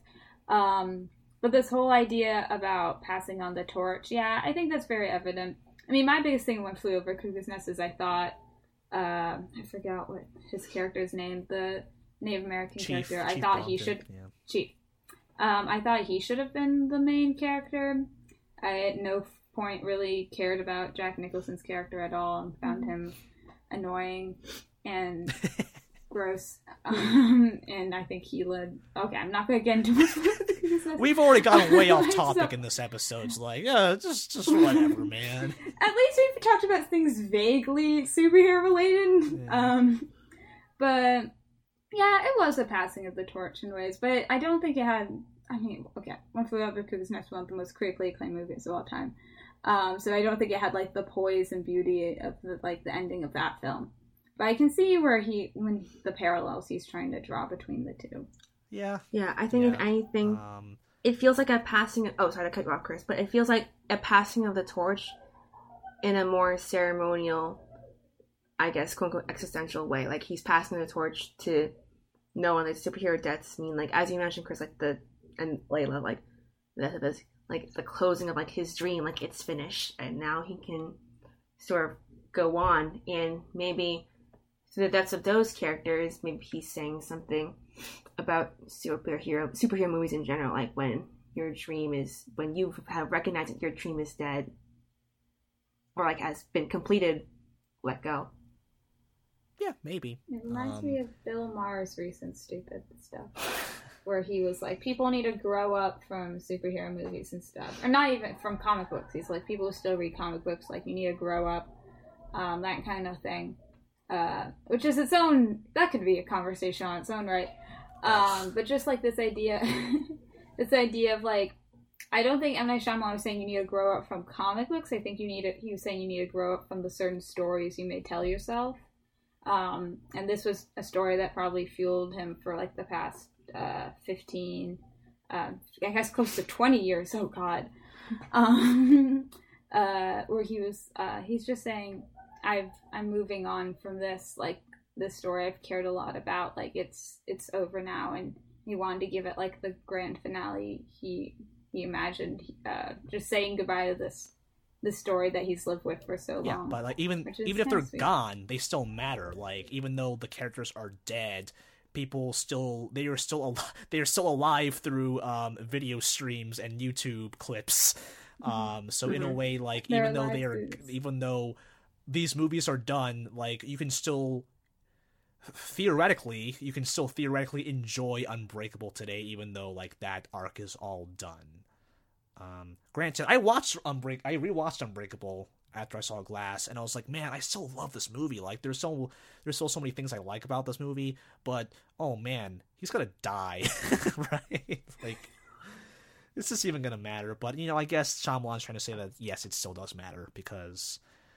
they're here. It happened. They're still alive in a way. I'm sorry if you heard that. It's her birthday, so I'm not going to yell at her. Yeah, no, don't do that. Okay, I think that was enough on the Shyamalan Cinematic Universe. Thanks. Do you mind if I start plugs, Chris? Before that, because I think this is going to be kind of a Shyamalan week. By the time this is out, we should have done a Tony's film corner of Glass, because Tony is in his own little island of having feelings about Glass.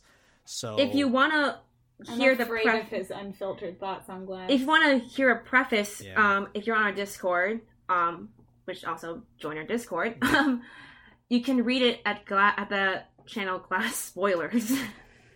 Yeah. Oh, that's a doozy. Or participate too. Yes. That was kind of me gatekeeping, and like, because Anthony was kind of like, Glass ruined Unbreakable, and I was like, dude. Wait, but he hasn't seen Unbreakable. Exactly. And it's great that we can totally knock on him when he's not here, right?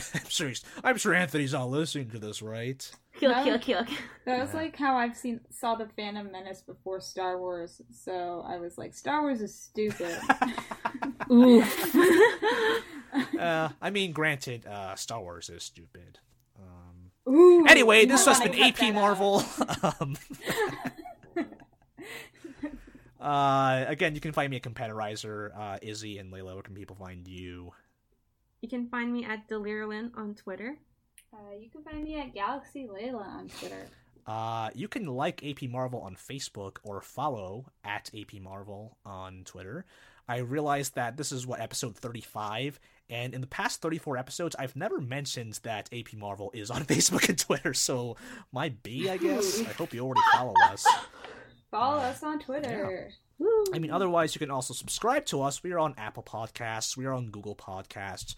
We are on Spotify. We're on Spotify. We're on YouTube. We're on Pocket Casts. We're on Overcast. We're on basically everything now. We're on your local weather forecast. Yeah, probably, yeah, if you look hard enough. You can leave us a review. You can give to our Patreon. Any patron can listen to Tony's Film Corner. 5 and up is for the off-topic, let's call them premium episodes. Premium sounds fancy. We have a bunch of Marvel musings. We have my Marvel musing, Izzy's Marvel musing, Anthony's Marvel musing, and either I said to Sabrina either Monday or Friday. I'm not sure when. By the time this recording goes up, we've really prepped for this. There should be a Sabrina Marvel musing, and you can follow us on Medium, join our Discord. Thanks to Charles Villanueva for the graphics. Thanks to Steve Maltor for the track Jazz Avengers. Thank you to our top patrons, including James Coran. And besides that, check out Glass. We want to know I'm so curious what your opinion is. Spam the Discord all you want about your opinions because everyone's very divided. I have my own review of it on Flixist. It is a 5.0 out of 10 review with the subheading is half empty, which I think is hilarious because I'm funny. Oh, I hate that. Yeah. Oh. I'm so sorry. Yeah, talk to me about Glass on the Discord and you can find out about my least favorite shot in a movie I've seen in a year. Ooh. Ooh. Yeah. I still like the movie, just this shot drove me crazy. Yeah, I'm going to be honest, like I was mad coming out of the movie, and then the day after, I was like, you know what, maybe that was okay. And I'm fluctuating every other day to the point where I just really, really want to watch it again. I kind of wish there was more James Newton Howard soundtrack from Unbreakable, but you know, what can you do? Anyway, that is AP Shyamalan. Thanks for listening. Goodbye.